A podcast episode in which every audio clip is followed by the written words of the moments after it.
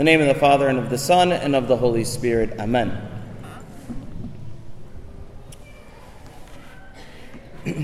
Catholics oftentimes grow up with something called Catholic guilt.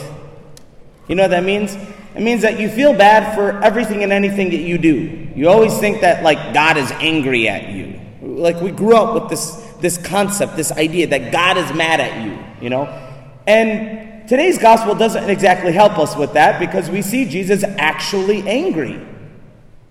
We see Jesus not just angry, but he's flipping over tables. He has a whip in his hand. Doesn't necessarily help our Catholic guilt, does it?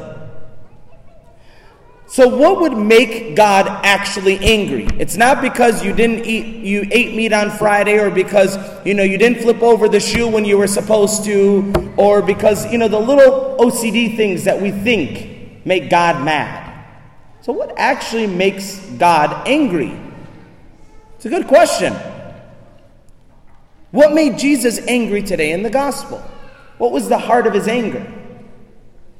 So let's look at the context. What's going on in the gospel today is the Jews are going to the they're going to uh, Jerusalem. So you've got Jews all over the world that are coming into Jerusalem to celebrate the Passover. So they're coming from miles and miles outside of Jerusalem. They're called pilgrims.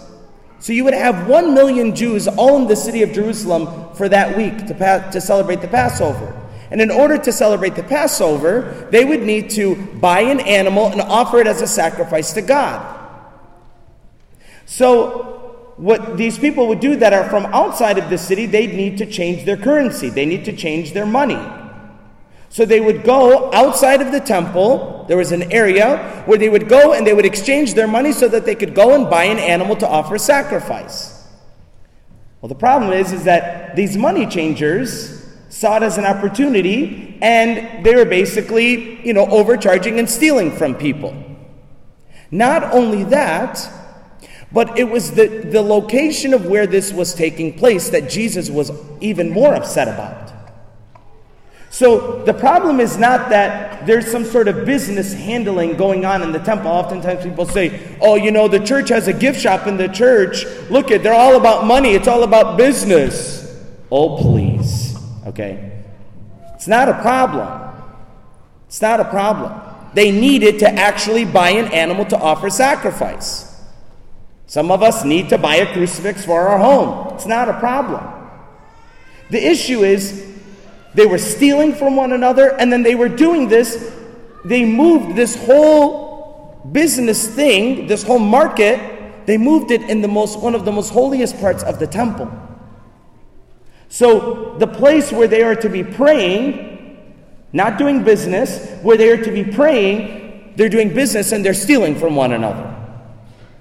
Imagine us doing that right here on this altar. Be a big problem, wouldn't it? This is not the place for that, is it? This is a place for prayer. So basically they turned the temple into a marketplace. And if you've ever been to a marketplace, you know how loud it is. It's distracting. It's You know, people yelling and people talking and, and food, and imagine them, animals everywhere, because they need to buy their animals. So they basically turned the temple, where you are to be meeting God, where you are to be connecting with God, they turned it into a masquerade, a circus. And so what, what was ultimately the problem with this is that they lost their focus of being able to come to the temple and worship God. They lost that focus. That was completely gone.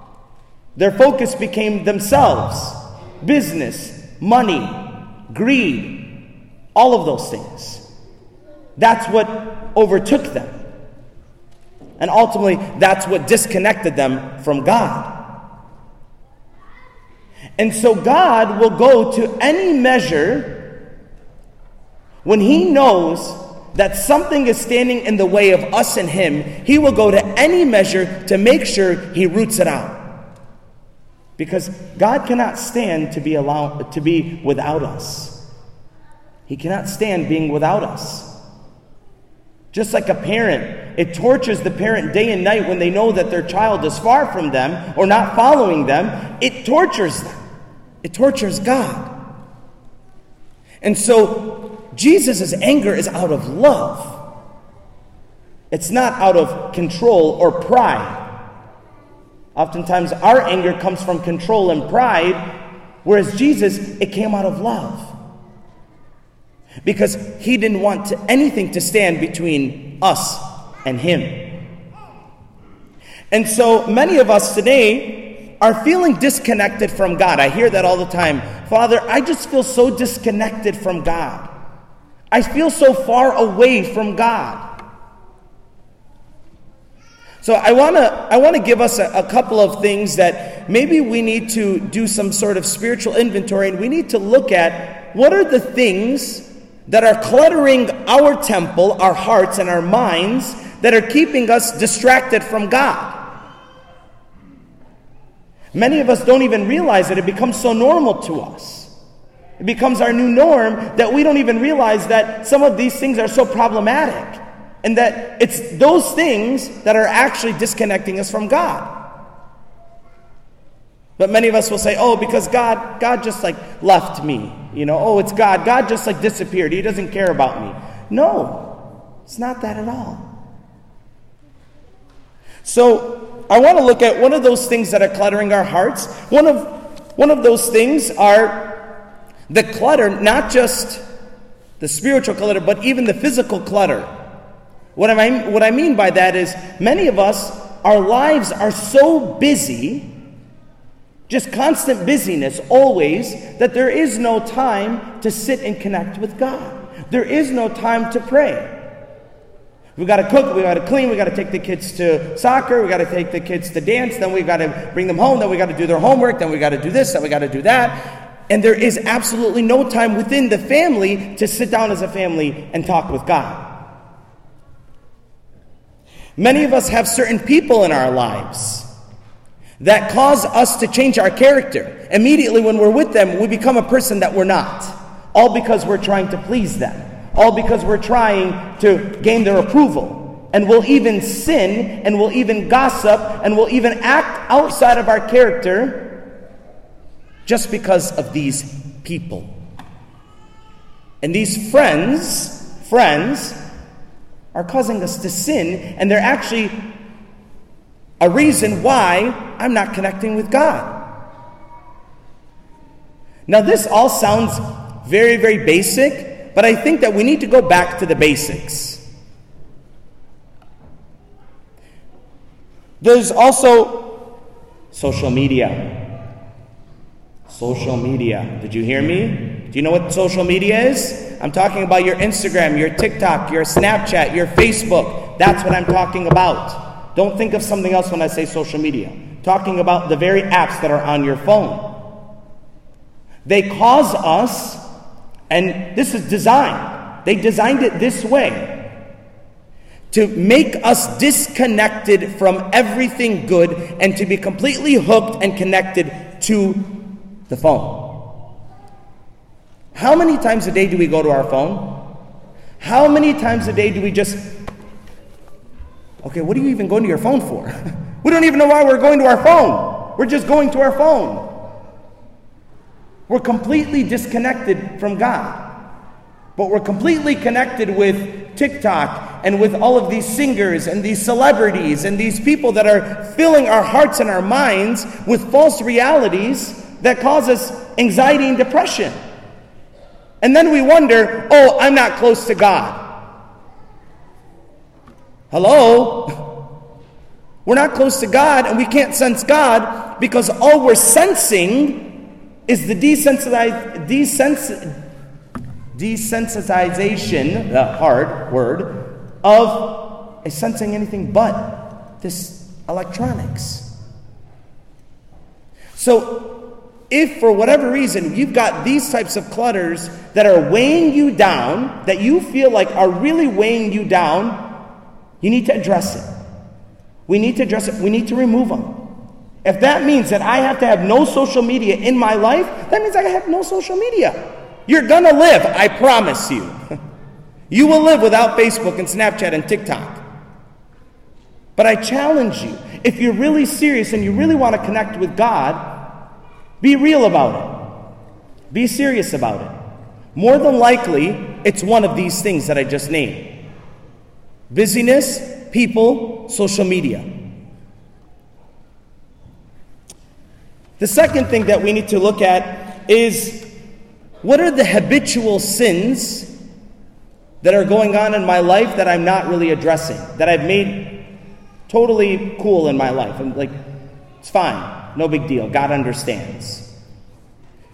Habitual sin, my brothers and sisters, it kills our conscience when you continuously, habitually reoccur the same, the sin, same sins keep reoccurring. What that does is, it causes guilt, shame, discouragement, and then before we know it, we don't want to pray and we don't want to talk to God because we think that God doesn't want to talk to us because of our sin.